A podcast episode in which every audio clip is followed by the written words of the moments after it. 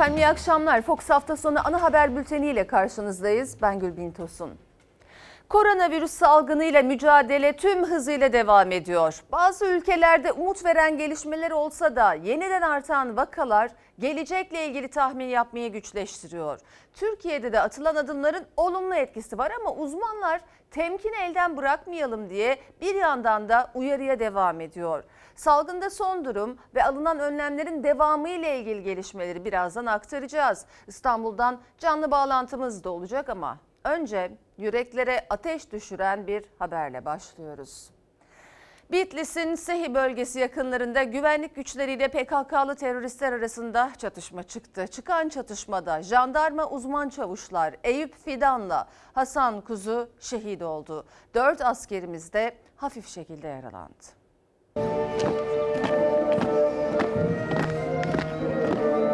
Acı haber Bitlis'ten geldi. PKK'lı teröristlerle çıkan çatışmada iki jandarma uzman çavuş şehit düştü.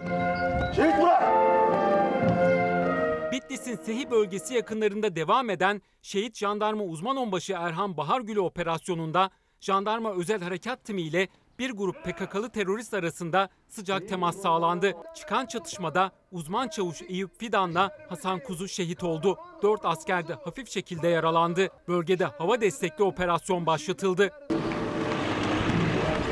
Şehit askerlerin Türk bayrağına sarılı naaşları Bitlis Jandarma Komutanlığı'nda düzenlenen törenin ardından memleketlerine gönderildi. Şehit Hasan Kuzu daha yeni nikah kıymıştı. Düğün yapamamıştı. Balıkesir'in İvrindi ilçesinde toprağa verildi. Allahu Ekber ve lillahil hamd. Şehit Eyüp Fidansı evli ve iki çocuk babasıydı. 7 yaşında bir oğlu, 13 yaşında da bir kızı vardı. Ailesiyle Tatvan'da yaşıyordu. Aksaray şehitliğinde son yolculuğuna uğurlandı. Allahu Ekber.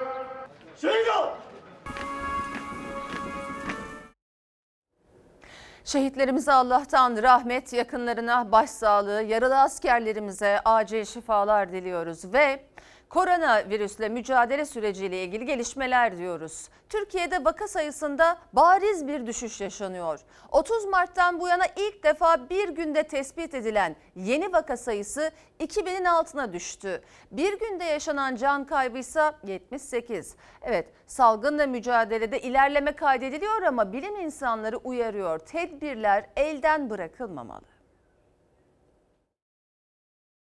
Vatandaşların maskesi bilmesinler arası. 36.5.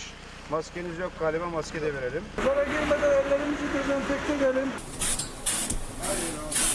Türkiye koronavirüsle mücadelesinde aldığı tedbirler sayesinde bugün çok daha iyi durumda. Tespit edilen yeni vaka sayısı 30 Mart'tan bu yana ilk defa 2000 kişinin altına indi. 24 saatte 1983 kişiye koronavirüs tanısı kondu. 54. günde Türkiye'deki toplam vaka sayısı 124.375'e ulaştı. 1445 hasta yoğun bakımda, 778 hastanın ise solunum cihazına bağlı olarak tedavisi sürüyor. 78 kişi daha koronavirüsten hayatını kaybetti. Toplam can kaybı 3336'ya yükseldi. Sağlık Bakanı Fahrettin Koca yeni vaka sayısındaki azalışa ve iyileşen hasta sayısına dikkat çekti. 30 Mart'tan bu yana ilk kez günlük vaka sayısı 2000'in altına düştü. Yeni iyileşen hasta sayımız bunun 2,5 katına yakın. Geçmiş olsun. Tedavimizi tamamladık. İnşallah evde 14 gün daha izolasyonda kalacaksınız. Bir günde iyileşen hasta sayısı 4451. Bugüne kadar koronavirüsü yenen toplam hasta sayısı 58259'a çıktı. Bu tablo karşısında Dünya Sağlık Örgütü de Türkiye'den övgüyle bahsetti. Aldığı tedbir ve izlediği politikalarla Türkiye'nin dünyaya örnek olduğunu vurguladı. Dünya Sağlık Örgütü'nün Türkiye Sağlık Güvenliği Projesi koordinatörü Türkiye'de kuruluşlarda alınan tedbirlerin bir yayın haline getirilerek yayımlanmasına karar verdiğini açıkladı. Çok yaklaşmayalım. Aranızı biraz açar mısınız? Sosyal mesafe aralıklarını koruyoruz. Türkiye salgınla mücadelesinde ilerleme kaydetti ancak tehlike hala devam ediyor. Bu yüzden tedbiri bir an olsun elden bırakmamalı. Çünkü tablonun tersine dönmesi an meselesi. Bilim Kurulu üyesi Profesör Doktor Ateşkara tedbirlerin gevşetilmemesi konusunda uyararak dikkat çeken bir açıklama yaptı. Türkiye'de 36 bin kişinin hiçbir belirti göstermeden taşıyıcı olabileceğini söyledi. Dünyadan gelen veriler ülkelerdeki vaka sayılarının %30'u kadar semptomu olmayan yani hayalet taşıyıcı olduğunu gösteriyor. O zaman şu anda Türkiye'de 122 bin vaka varsa dışarıda saptayamadığımız 36 bin kişi semptom göstermeden hastalığı taşıyor ya da hastalığı geçirmiş olabilir. Bu taşıyıcıların tespiti için yeni testler yapılacak. Testler ilk etapta toplu çalışılan iş yerlerinde uygulanacak. Profesör Doktor Kara herkesin maske takması ve özellikle sosyal mesafeyi koruması gerektiği konusunda da bir kez daha uyardı. 31 şehirde uygulanan 3 günlük sokağa çıkma kısıtlaması bu gece sona eriyor. Son günde de İstanbullular evdeydi ama yine de bazı ihlalleri olmadı değil. Sokakta tıraş olan da vardı, ehliyetsiz halde araçla polisten kaçarken kaza yapan da. Hatta sokağa çıkıp oyun havası oynayan bile çıktı.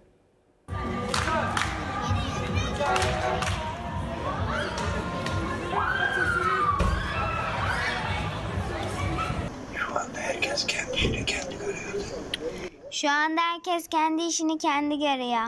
Emin abi. Sokağa çıkma yasağına rağmen sokakta saç sakal tıraşı olanlar, mahalle arasında oyun havası oynarken polis gelince kaçışıp eve saklananlar. İstanbul'da koronavirüs tedbirleri kapsamında uygulanan 3 günlük sokağa çıkma yasağının son gününe girerken kurallara uymayanlar da vardı. Polisten kaçan ehliyetsiz sürücü ve yanındaki 3 arkadaşı kaza yapınca yakalandı. Üstten aşağı polis kovalarken geldiler, köşeyi dönerken vurdular. Bizim araca vurdular, işte arkadaşın araca vurdular. Durabildiler zorla yani. Genç de 4-5 tane vardı. İstanbul Sultan Gazi'de yaşandı kaza. 4 kişi sokağa çıkma yasağına rağmen arabayla gezmeye çıktı. Üstelik sürücü ehliyetsizdi. Polisin dur ihtarına uymayan sürücü gaza bastı. 30 dakika süren kovalamaca ehliyetsiz sürücü iki araca çarpınca bitti. Sancaktepe'de de yasak ihlali devam etti. Akşam saatlerinde sokakta oynayan mahalleli polisin gelmesiyle kaçıştı. Gündüz cadde ve sahillerde de sıkı kontrol vardı. Sarayburnu kayalıkları boş kaldı. İstanbul'da sokaklar kedilere kaldı. İstanbul'un eşsiz güzelliğini, manzarasını, sessizliğini kedilerle kuşlar yaşıyor. Bu kayalıkların üzerinde dört mevsim uzananlar denize atlayanlar olurdu ama şimdi onlar da sessiz. Sokaklar boştu ama evlerinde kalanlar için sanatçılar sokaklardaydı. Bahçeşehir'de bando takımı evlerin balkonlarına neşe götürdü.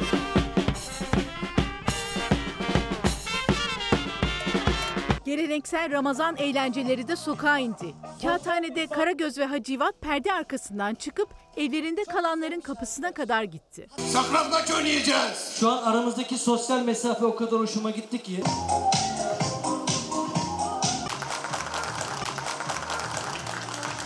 İstanbul Valiliği de sokakların, sahillerin boş görüntülerini paylaştı. Eşsiz İstanbul manzarası eşliğinde evde kalan İstanbullulara teşekkür mesajı paylaşıldı. Seni uzaktan sevmek Aşkların en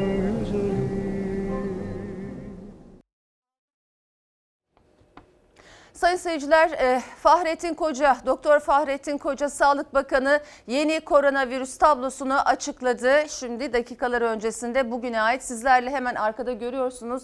Bu verileri paylaşacağım ama onun önce onun öncesinde bizlere gönderdiği mesajı aktarayım. 11 Mart'tan bu yana diyor Doktor Fahrettin Koca ilk kez bugün iyileşen hasta sayımız mevcut koronavirüs hasta sayımızı geçti. Tedbirlere uyuldukça sonuç çok daha iyi olacak diyor. Hemen verilere geçelim bugüne ait.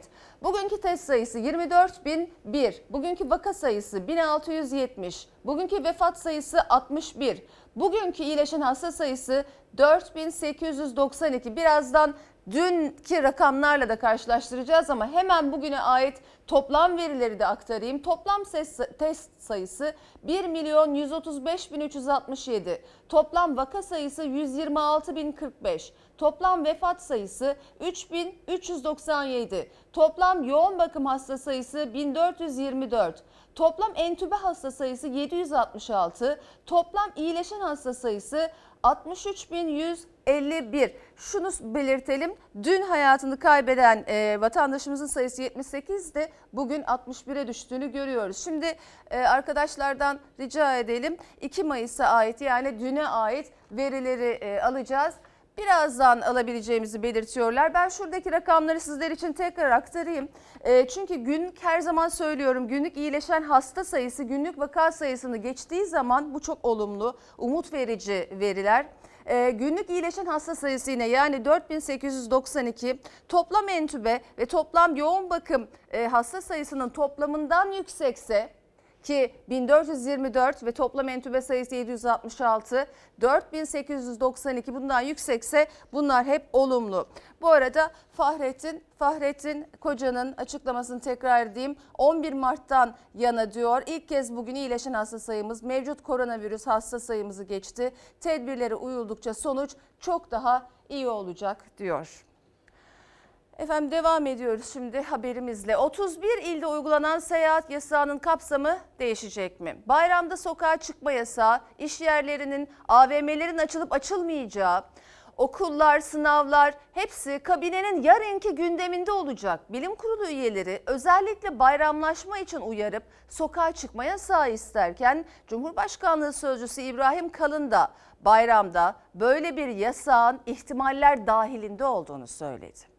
Bayramda sokağa çıkma kısıtlaması ihtimaller dahilindedir. Ee, Bu önümüzdeki 3 hafta 22 gün içerisinde sizin de işaret ettiğiniz gibi e, salgının seyri tarafından belirlenecek bir e, takvim. Bayram konusunda çok endişeliyim. Büyükleri evlerinde ziyaret etmek, el öpmek, sarılmak, tokalaşmak, bayram sofrası etrafında buluşmak demek, onlara virüs taşımak da demek. Böyle bir vicdani sorumluluğun altına kimsenin girmeyeceğini umuyorum. Bayramda konu komşu, eş, dost, akraba bir araya gelmek, ziyaret etmek, el öpmek, sarılmak, kucaklaşmak adetlerimiz var. Bütün bir toplumda bayram nedeniyle bir bulaş zinciri oluşabilir.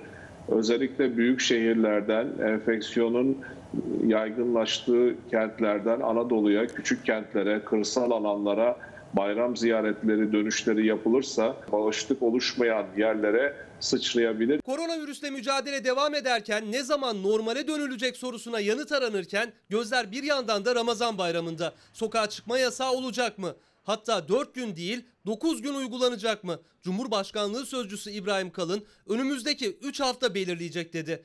Bilim Kurulu'nun tavsiye kararına da işaret etti ama konuşan kurul üyelerinin çoğu zaten sıcak bakmıyor. İster 9 ister 4 gün yasak olsun ya da yasak uygulanmasın fark etmez. Yani devletimiz ne karar almış olursa olsun kafamızda oh salgın bitti artık serbestiz koşa koşa büyüklerimize gider el öperiz gibi bir düşünce varsa vay halimize. Önümüzdeki 3 hafta bizim için kritik onu bir görelim. Yine bilim kurulunun kanaatlerini, öngörülerini aldıktan sonra bu konuda Sayın Cumhurbaşkanımız varılacak nihai kararı kamuoyuyla paylaşacaktır. Bu bayramda gidemeyeceğiz gibi duruyor. Bu bayram çok önemli. Eğer kontrolü elden bırakmazsak bayram sonunda daha güzel şeyler konuşabiliriz. Bayramda bir normalleşme olması arzusunda değilim. O kadar emek çektik. Bu düşme döneminde işin ucu döner. Virüs yeni bir atak daha yaparsa durum içinden çıkılamaz bir hale gelebilir. Normalleşme fazına geçebilmek için biraz daha zamanımız olduğu kanaatindeyim ki bu başarı sürsün. Bilim kurulu üyelerine göre geçmiş bayramların aksine ziyaretlerin yapılmadığı yani sokağa çıkma yasağının olduğu bir bayram geçirilirse normalleşme için de önemli bir aşama geçilmiş olacak. Tedbirlerin kademeli olarak esnetilmesi içinse Cumhurbaşkanı Yardımcısı Fuat Oktay hazırlık yapıyor. AVM'lerin açılıp açılmayacağı da o çalışmanın içinde. Normalleşme programı sektör sektör çalışılıyor şu anda. Hangi e, sektörlere öncelik verilecek? Hangi illerde öncelikli olarak kademeli olarak bu e, tedbirler esnetilecek? Çünkü e, bazı illerimizde vaka sayısı daha az. Bütün bunlar bir değerlendirildikten sonra esnafımızla ilgili de bir takım e, haberler olabilir. Türkiye'de 122 bin vaka varsa dışarıda saptayamadığımız 36 bin kişi semptom göstermeden hastalığı taşıyor ya da hastalığı geçirmiş olabilir. Normalleşme konuşulurken bilim kurulu üyesi Ateş Karaysa dünyadaki örnekler üzerinden dikkat çeken bir tespiti paylaştı. 36 bin kişinin hayalet taşıyıcı olabileceğini söyledi. İnşallah Ramazan'ın sonunda çifte bayram yapmayı niyaz ediyoruz. Hükümet normalleşme takvimini hafta başında kabine toplantısında görüşecek. 31 ilde süren seyahat kısıtlamasının süresi de bu yüzden bir gün uzatıldı. Hem sektörleri hem illeri ilgilendiren çalışma netleşirse Cumhurbaşkanı detayları açıklayacak. Maçlar, düğünler, plajlar her biri kendi etkileşimi içinde değerlendiriliyor. Burada çok acele edersek, rehavete kapılırsak Allah korusun ikinci bir dalganın gelmesi işten bile değil. O yüzden temkinli gidiyoruz. Yeniden sarılırız zamanı gelince ısınır yer gök bizi görünce. Sağlık Bakanı Fahrettin Koca da sağlık çalışanlarının yer aldığı zamanı gelince sarılırız sözleriyle manidar klibi sosyal medyadan paylaştı. Şarkı sözleriyle mesaj verdi. Bütün sağlık çalışanlarımız uzun fedakarlık isteyen nöbetler tutuyor. Sayın seyirciler sokağa çıkma kısıtlamasının son gününde kısıtlamanın bitmesine saatler kala İstanbul sokaklarında durum ne? Şimdi onu öğreneceğiz. Ee, Fox muhabiri Beril Özcan ve kameraman arkadaşımız Soner Daba Beşiktaş'ta bizleri bekliyorlar. Beril, e, Beşiktaş dedim ama sen tam olarak neredesin bizlere aktarır mısın ve nasıl bir manzara var orada diye soralım. Üç günlük sokağa çıkma yasağının son gününde yasağın bitmesine saatler kala kameraman arkadaşım Soner Daba ile birlikte Beşiktaş'ı Ortaköy'e bağlayan Çırağan Caddesi'ndeyiz. Arada sırada geçen araçlar var ama bu cadde bugün bomboş. Eğer normal bir gün olsaydı burada hem araç hem yaya trafiği çok yoğun olacaktı. Şimdi kameraman arkadaşım Soner Daba'dan rica edeceğim bu ağaçlı yol olarak da geçen Çırağan Caddesi'ndeki ağaçların baharla birlikte nasıl yeşerdiğini e, sizlere gösterdi. Eğer normal bir yaşantımız olsaydı bugün bu caddede hem araç yoğunluğu hem de Ortaköy'den Beşiktaş'a yürüyenlerin yoğunluğu çok fazla olacaktı. Ee, yasağın bitmesine saatler kala sakin geçti İstanbul'da gün. Sokaklar yine boştu. Sadece görevli olanlar sokaklardaydı. Bunun dışında ufak tefek ihlaller oldu ama genel olarak sakin ve yasaklara uyulan bir günün yaşandığını söyleyebiliriz. Ee, bugün bittikten sonra yarın çok önemli birçok belirsizliğin e, netliğe kavuşacağı kabine toplantısı yapılacak. Bu toplantıda eğitimle ilgili atılacak adımlar konuşulacak. 65 yaş üstünün durumu konuşulacak. Sokağa çıkma yasağının olduğu o iki günde hiç değilse iki saat sokağa çıkılsın şeklinde bir talep vardı. Bunlar bilim kurulunun önerileri çerçevesinde değerlendirilecek. Bunun dışında en çok merak edilen en önemli konulardan bir tanesi Ramazan bayramı nasıl olacak? Arife günü cumartesiye denk geliyor. Bayramın birinci günü pazara denk geliyor. Dolayısıyla e, bayram sonuna kadar hafta sonları sokağa çıkma yasağı olacağı için e, Arife ve bayramın birinci gününün sokağa e, gününün yasaklı geçeceği aşikar. Peki diğer günler, üçüncü, e, iki ve üçüncü günler ne olacak? Hafta içi e, hafta sonuna bağlanacak mı? 9 günlük bir sokağa çıkma yasağı söz konusu olacak mı? İşte tüm bunlar yarın belirlenecek. Ayrıca bugün seyahat kısıtlaması da sona eriyordu. Bir gün uzatıldı. O da yarınki kabine toplantısında konuşulacak. E, Birçok konu açığa çıkacak. Biz de yarını bekliyoruz. Aktaracaklarım bu kadar. Beril Özcan çok teşekkürler. Önemli bir noktaya değindim. Ben de tekrar edeyim. Bu akşam kısıtlama saat 24 itibariyle sona eriyor ama 65 yaş üstü ve 20 yaş altı için e, yasak devam ediyor. Dediği gibi Beril Özcan'ın aktardığı gibi yarın kabine toplantısı var. Cumhurbaşkanı Erdoğan toplantının ardından e, bu konuyla ilgili açıklamalar yapacak diyelim ve devam edelim. Sayın seyirciler Covid-19 dünyada can almaya devam ederken salgını kontrol altına aldığını duyuran ülkeler kısıtlamaları gevşetmeye başlattı. Başta Dünya Sağlık Örgütü birçok uzmansa ikinci dalgaya karşı uyarılar yapıyor. Singapur ve Japonya zamanından önce gevşetilen önlemler sonrası ikinci dalga sinyali veren ilk ülkeler oldu.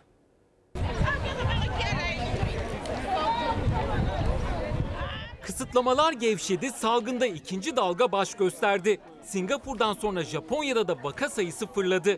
Önlemler yeniden uygulamaya kondu. Dünyanın ilk olarak Çin'de görülen Covid-19'la mücadelesi sürüyor. Her geçen hafta salgını kontrol altına alan ülke sayısı artıyor. Hastalığın yayılması yavaşlatılırken başta Avrupa birçok ülke sıkı önlemleri gevşetmeye başladı. Dünya Sağlık Örgütü normalleşme adımlarına karşı ikinci dalga uyarısı yaparken yeni dalganın ilk işaretleri uzak doğudan geldi. Önce Singapur, şimdi de Japonya artan vakalarla mücadelede.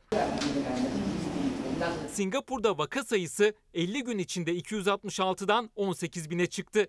17 kişi hayatını kaybetti. Japonya'da ise aynı dönemde 678 olan vaka sayısı 15 bini buldu. Covid-19'dan ölenlerin sayısı da 29'dan 474'e yükseldi. Japonya'da ikinci dalganın adresi kuzeydeki Hokkaido adası oldu. Ada Covid-19'la Şubat ayı başındaki kar festivali sonrası tanıştı. Vaka sayısı hızla artınca ay sonunda olağanüstü hal ilan edildi. Okullar ve iş yerleri kapatıldı. Halktan evde kalmaları istendi. Sıkı önlemler sonrası günlük vaka artışı 1'e kadar düşünce 20 günün sonunda olağanüstü hal kalktı. Hayat bir anda normale döndü. Ancak bu adım salgının yeniden ortaya çıkıp yayılmasına zemin hazırladı. Günlük bir olan vaka artış sayısı Nisan ayı ortasında 135'e kadar çıktı. Olağanüstü hal ve sokağa çıkma yasağı yeniden getirildi. Yaklaşık 5,5 milyon nüfusa sahip ada, Japonya'da vaka sayısının en yüksek görüldüğü 5. yer oldu. Bugüne kadar 688 vakanın ortaya çıktığı adada 27 kişi hayatını kaybetti. Hokkaido'da kısıtlamaların 6 Mayıs'tan sonra bu kez kademeli olarak kalkması planlanıyor. Japonya genelinde ise bunun bir ay daha uzatılması gündemde. 70 bine yakın kişinin öldüğü Amerika'da da normalleşme tartışmaları yaşanıyor. Birçok eyalette kısıtlamaların kalkması için gösteriler yapılırken ikinci dalga uyarıları geldi. Başkan Trump'la sık sık fikir ayrılığı yaşayan Ulusal Alerji ve Bulaşıcı Hastalıklar Enstitüsü Direktörü Doktor Fauci, ikinci dalganın kaçınılmaz olduğunu söyledi. Virüs önlemlerinin gerektiğinden önce gevşetilmesi halinde ölü sayısının beklenenden daha fazla olacağını savundu. Fauci, ikinci dalga geldiğinde vakaların temas izinin sürülmesinin ve enfekte kişilerin izole edilmesinin en önemli faktör olacağını vurguladı.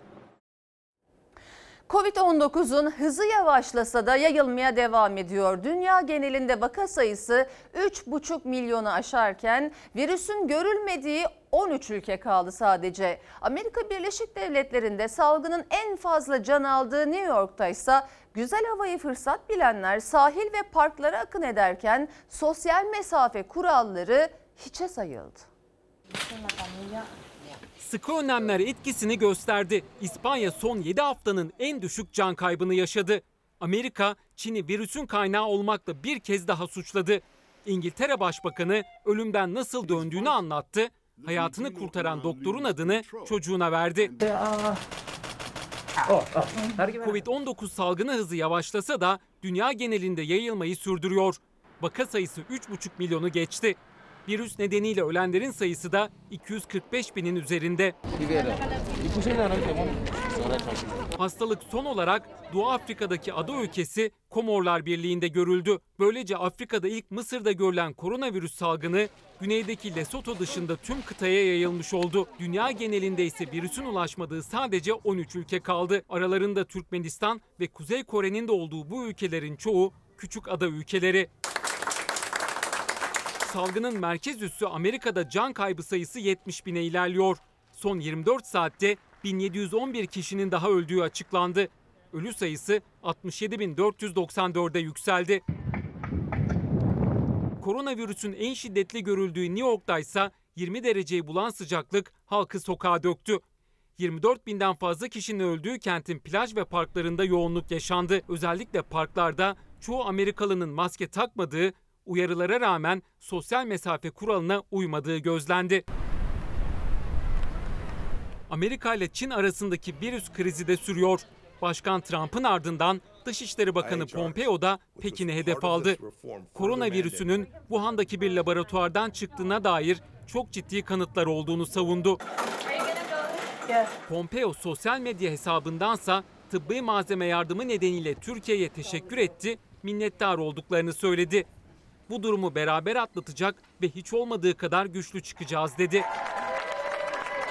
Avrupa'da koronavirüs salgınından en fazla etkilenen ülkelerden İspanya'da önlemler etkisini gösterdi. Bugüne kadar 25.300 kişinin öldüğü ülkede son 24 saatte 164 kişi hayatını kaybetti. Bu 18 Mart'tan bu yana kaydedilen en düşük günlük can kaybı oldu. I refuse to throw away Can kaybının 29 bini bulduğu İngiltere'de virüse yakalanan Başbakan Boris Johnson'ın ölümden döndüğü ortaya çıktı. Bir süre yoğun bakımda tutulan Johnson, doktorların bir aşamada ölümünü ilan etmeye hazırlandıklarını söyledi. Boris Johnson, hayatta kalması için kendisine litrelerce oksijen verildiğini açıkladı. 29 Nisan'da 6. kez baba olan İngiliz lider oğluna hayatını kurtaran doktorun ismini verdiğini de belirtti. Covid-19 salgınında 25 bine yakın kişinin öldüğü Fransa, çoğu Avrupa ülkesinin aksine önlemleri sıkı tutmaya devam ediyor. Macron hükümeti salgınla mücadele için uygulanan olağanüstü hali 24 Temmuz'a dek uzatma kararı aldı.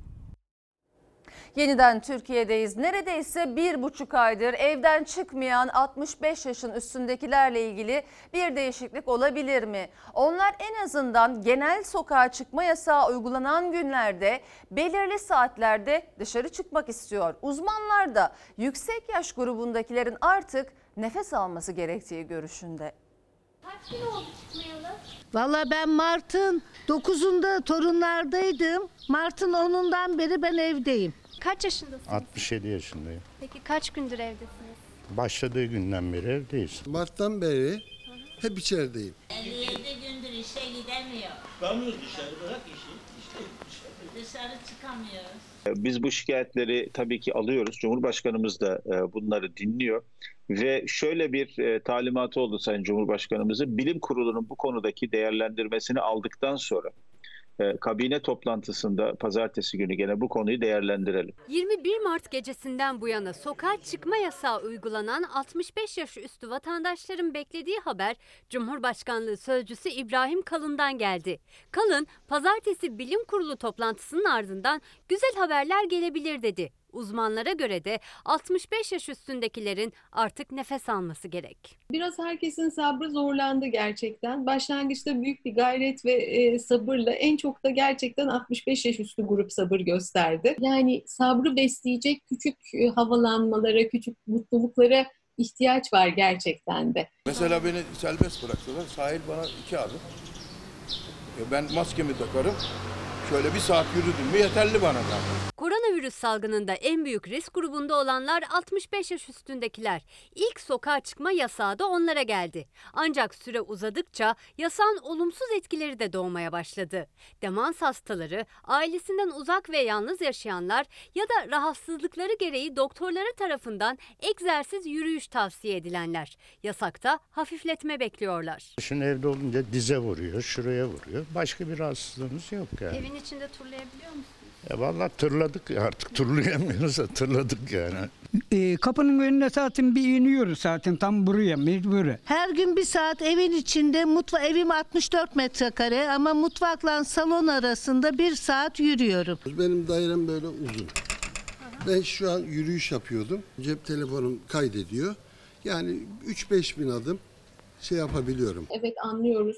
Ee, yüksek risk grubunda yaşlılar. Onları daha çok korumak gerekiyor. Ee, ama e, işte bir buçuk ayı devirdik. Mutlaka e, ara çözümler, e, esnemeler gerekiyor.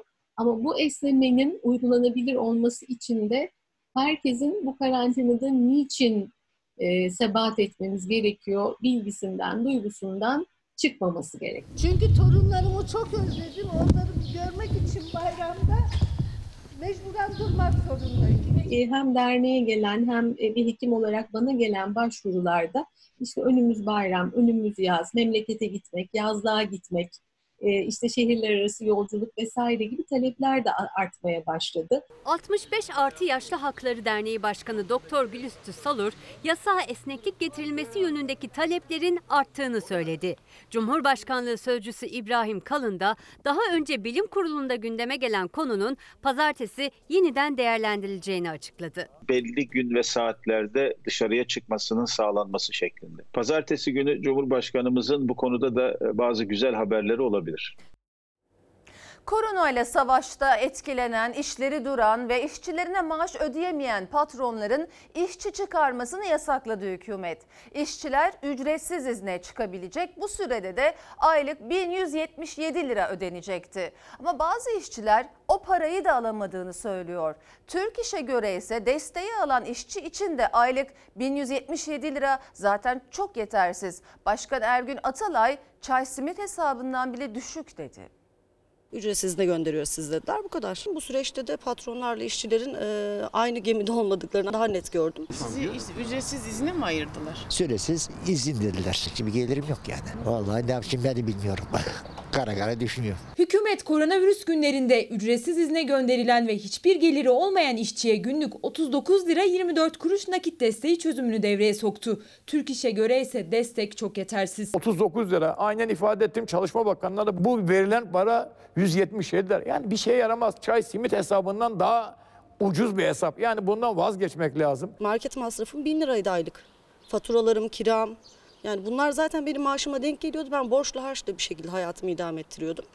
Bir sürü borcum var onları ödeyemiyorum. Türk İş'in en son Nisan ayı için yaptığı hesaba göre 4 kişilik bir ailenin açlık sınırı 2374 lira. Yani sadece gıdaya harcanacak para bile asgari ücretten fazla. Diğer masraflar da eklenince salgına zaten borç yükü altında yakalandı asgari ücretli. Hükümetin ücretsiz izne gönderilen ve hiçbir geliri kalmayan işçiye verdiği aylık nakit desteği ise asgari ücretin yarısı kadar 1177 lira. Yani bu asgari ücretten az olmasın. En kötüsü kısa çalışma ödeneği 1750 lira. Ondan az olmasın. Bizi eğer işten çıkarabilseydi işveren biz e, yaklaşık 1700 lira gibi bir rakam alacaktık. İşten çıkaramadığı için ücretsiz izne gönderdi otomatikman 1177 lira alacağımız söylendi. 600 lira da hükümet buradan kar elde etmiş oldu her işçiden. Bu da ayrı bir acıdır. Bu işçilere hiçbir ödeme e, patron tarafından yapılmadığı gibi kısa çalışma ödeneğinden de yaralanmamaktadırlar. Bu gerçekten vahşidir. Salgın günlerinde maaşını alamayan işçi için kısa çalışma ödeneği de bir seçenek ama onun için patronun başvurması gerek. İktidar işçiler işten çıkarılmayacak ama ücretsiz izin verilebilir dediği günden beri iddialara göre bazı işverenler kısa çalışma ödeneği başvurusuyla uğraşmıyor, işçiyi kolay yoldan izne yolluyor. Düzgün işverenlere hiç lafımız yok. Maalesef ücretsiz izne çıkartıyorlar işçileri. Ya kısa çalışma ödeneği var. Oraya müracaat et. Oraya niye etmiyorsun? Kısa çalışma ödeneği işçinin brüt maaşına göre değişiyor. En düşük aylık 1752 lira. Patronu kısa çalışma ödeneğine başvurmayıp ücretsiz izne çıkarılan işçinin kaybı aylık 575 lira. Türk İş ücretsiz izne bu yüzden karşı. İşten adam çıkarırsın yasaklandı. Teşekkür ediyorum. Yani güzel bir şey. Ama noksanları var tamamlamak lazım. Mecburi izin, ücretsiz izinden vazgeçmek lazım. Türk İş işverenin yükünü azaltan ama işçinin gelir kaybına yol açan ücretsiz izin desteğinden vazgeçilsin dedi ama zaten onu bile alamayanlar var. 13 yaşından beri kardeşine bakmak için restoranlarda aşçılık yapan Ece Yılmazer gibi. Kardeşim ben okutuyordum. Onu Antalya'ya babamın yanına gönderdim. Keşke ben de gidebilseydim.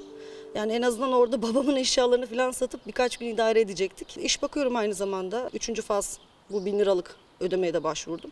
Oradan da herhangi bir şey çıkmadı. Bilmiyorum alay ediyorlar herhalde bizim aklımızla. Sayın seyirciler bugün Dünya Basın Özgürlüğü Günü. Basın Konseyi, Türkiye Gazeteciler Cemiyeti ve Türkiye Gazeteciler Sendikası da bugün nedeniyle açıklamalar yaptı. Şimdi o açıklamaları paylaşacağım sizlerle. Basın Konseyi, Dünya Basın Özgürlüğü Endeksinde 180 ülke arasında 154. sırada olan Türkiye yine cezaevlerinde en çok gazetecinin olduğu ülke gerçeğiyle dünya listesinin başındaki yerini koruyor. Tüm bu nedenlerle Dünya Basın Özgürlüğü Günü'nü bugün buruk yaşıyoruz dedi. Türkiye Gazeteciler Cemiyeti ise 3 Mayıs Dünya Basın Özgürlüğü Günü mesleğini özenle ve özveriyle yapan bütün gazetecilere kutlu olsun. Umuyoruz ki gelecekte demokrasinin yeşerdiği, cezaevlerinde gazetecisi bulunmayan aydınlık ve barışçıl bir ülkede 3 Mayıs Dünya Basın Özgürlüğü Günü'nü gururla kutlayacağız. En büyük dileğimiz bu açıklamasında bulundu. Geçelim Türkiye Gazeteciler Sendikası'na. Türkiye Gazeteciler Sendikası şöyle diyor açıklamasında 2019-2020 Türkiye Basın Özgürlüğü raporunu açıkladı. 20 özür diliyorum 85 sayfalık raporda özellikle cezaevlerindeki gazetecilerin yaşadıkları sorunlardan gazete ve televizyonlar üzerindeki ekonomik ambargoya, sansür ve otosansüre kadar gazetecilerin yaşadıkları tüm sorunlara dikkat çekildi. Ve biz de Fox Haber ailesi olarak tüm basın emekçilerinin basın özgürlüğü gününü kutluyoruz efendim. Sayın seyirciler, CHP lideri video konferans toplantılarında bu kez üniversite öğrencileriyle birlikteydi. Öğrencilerin uzaktan eğitim için internete ulaşamama sıkıntılarından işsizlik kaygılarına kadar pek çok sorun gündemdeydi. Kılıçdaroğlu iş bulamıyorsanız niye bulamadığınızı sorgulamak zorundasınız dedi. Basın özgürlüğü konusunda gazeteci olmak isteyen bir üniversite öğrencisine verdiği vaat dikkat çekti. Gazeteci olacaksın. Evet. Yani eğer iş bulabilirsem Birinci e, şey e, iş kaygısı değil mi? Korona günlerinde eğitim sisteminde yaşanan zorluklar, ileriye dönük iş kaygısı. Öğrencilerle dertleşen CHP lideri Kılıçdaroğlu, basın özgürlüğü gününde gazeteci olmak istediğini söyleyen bir öğrenciye yanıt verirken iktidara da gönderme yaptı. Umarım me- sağlıkla mezun olursun. Gazeteci olduğunuzda iktidar olacağız. Daha özgür bir ortamda haber yapma imkanınız olacak. Bugün çok sayıda gazeteci hapiste haber yaptıkları için. Haber yaptı diye bir insan hapse mi atılır? Yapılan haberin doğru olduğunu herkes biliyor. Üstelik haber yalanlanmıyor. CHP lideri Kılıçdaroğlu farklı il ve üniversitede öğrenim gören 16 üniversite öğrencisiyle video konferans yaptı. Koronavirüs nedeniyle öğrenciler uzaktan eğitimdeler. Dersler internet üzerinden. Öğrenciler sistemin getirdiği sıkıntıları anlattı. Mühendislik bölümünde uygulamanın önemi çok büyük. Online eğitimden en büyük zararı gören bölümlerden biri biz olduk. Çünkü bizim derslerimizin %90'ı uygulamalı. İnternet erişimi olmayan arkadaşlarımız bu konuda mağdurlar Ee, ve canlı ders sistemine giriş yapmakta büyük zorluklar çekiyoruz. Yaklaşık olarak sadece öğrencilerin %20'si canlı derse girebiliyor. E, YÖK buna e, anladığım kadarıyla şöyle bir çare bulmuş. Dondurun e, öğrenciliğinizi ve e, daha sonra gelir devam edersiniz diye. Normalde sosyal devletin bu insanlara gelir sağlaması lazım. Derslerimiz 3 saat ama biz 40-50 dakika görüyoruz şu an. E o 40-50 dakikanın ilk 10 dakikasında nasılsınız, iyi misiniz, sesim geliyor mu, görüntüm var mı? E, Son 10 dakikası da görüşmek üzere kendinize iyi bakın diye geçiyor.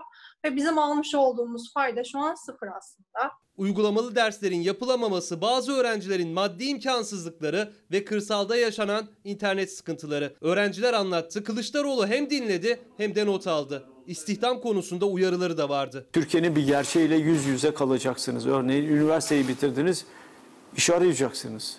Eğer babanızın fabrikası yoksa, iş yeri yoksa, dolayısıyla iş bulamıyorsanız e, doğal olarak niye iş bulamadığınızı sorgulamak zorundasınız. Kalkıp da bir işverene kızmayacaksınız herhalde. İstihdam alanını büyütmek siyaset kurumunun yapacağı bir iş. 45 günde yapılacağı açıklanan hastaneler için yol yarılandı. Havadan görüntüler Cumhurbaşkanı Erdoğan tarafından da paylaşıldı. CHP ise maliyet üzerinden eleştirilerini sürdürüyor. Hazineden karşılanan hastanelerin inşaat maliyeti dışında kullanılamaz hale gelen pistlerin maliyetinin 2 milyar dolar olduğunu iddia ediyor.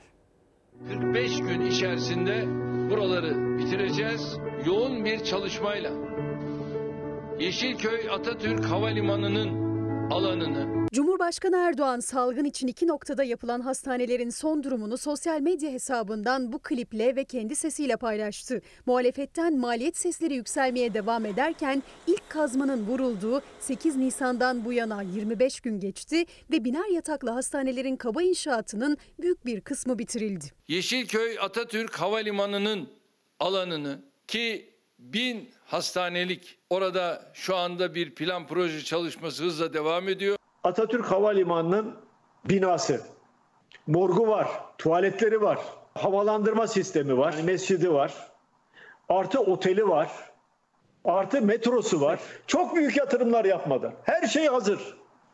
Orayı yapmadılar. Niçin? Çünkü yandaşa ihale vermek lazım. O bile istismar ediliyor. O bile yani. İki pistin devre dışı bırakıldığı Atatürk Havalimanı'ndaki hastane inşaatında zaman olarak yol neredeyse yarılandı. 45 günde tamamlanması beklenen o hastane inşaatına bakılınca yol kenarından yapıların artık yükselmeye başladığı görülüyor. Sancaktepe'de biliyorsunuz orası bizim aynı zamanda şehir hastanesini e, planladığımız bir bölgemiz. Bu iki hastaneyi tek katlı, içinde ameliyathaneleri de olan, bütün odaları gerektiğinde yoğun bakım yatağına çevrilebilecek olan hastane olarak planladık. MR ve tomografisi dahil olmak üzere olan. Salgına karşı tam teşekküllü olacak hastaneler için 25 gündür süren çalışmalarsa gün be gün kaydediliyor. Gelinen son aşama bir kez daha havadan çekildi. Daha önce helikopterden inceleme yapan Cumhurbaşkanı Erdoğan son görüntüleri Twitter hesabından paylaştı. Düştüğü nottaysa toplam 2000 yataklı iki hastanenin kalıcı olacağını bir kez daha açıkladı. Güya kendilerince hükümetle yarışa kalktılar. Fuar merkezlerini Sahra Hastanesi diye yutturmaya kalktılar. CHP İstanbul Milletvekili Özgür Karabat inşaat maliyeti dışında sadece stratejik öneme sahip pistlerin kazılmasıyla hazineye 2 milyar dolara mal olduğunu iddia etti hastanelerin. CHP Genel Başkanı Kemal Kılıçdaroğlu da inşaat çalışmalarını nakit ve vakit kaybına dikkat çekerek eleştirmişti. Yapışet devlet şeklinde Hayır hayır hayır. yoksa Kendi, kendi imkanlarımız. Kendi imkanlarımızla kendimiz işletiyor olacağız. İçim acıyor gerçekten. Ya bu milletten, fakirden, fukaradan, yeni doğmuş çocuktan vergi topluyorsun ya. Ya bu vergiyi nereye? Bakın bu hastaneyi verdin. Kaça verdiler bilen var mı? Yok. Yok. Bu tartışmaların eşliğinde açıklanan inşaat süresinin bitmesine de 20 gün kaldı.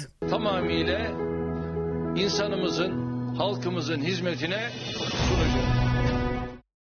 Sayın seyirciler bu zorlu günlerde evcil hayvan sahiplenme oranı düştü, terk etme eğilimi yükseldi. Tüm bunların altında yatan nedense Türkiye'de yayılan yanlış bir bilgi. Uzman isimler, profesörler can dostlarından virüs korkusuyla vazgeçenlere seslendi. Carlos, hiç yardımcı olmuyorsun ama. Cins kedi değil mi? Yani Evet bir ev kedisi araba çarpmış ameliyat oldu fakat engelli kaldı.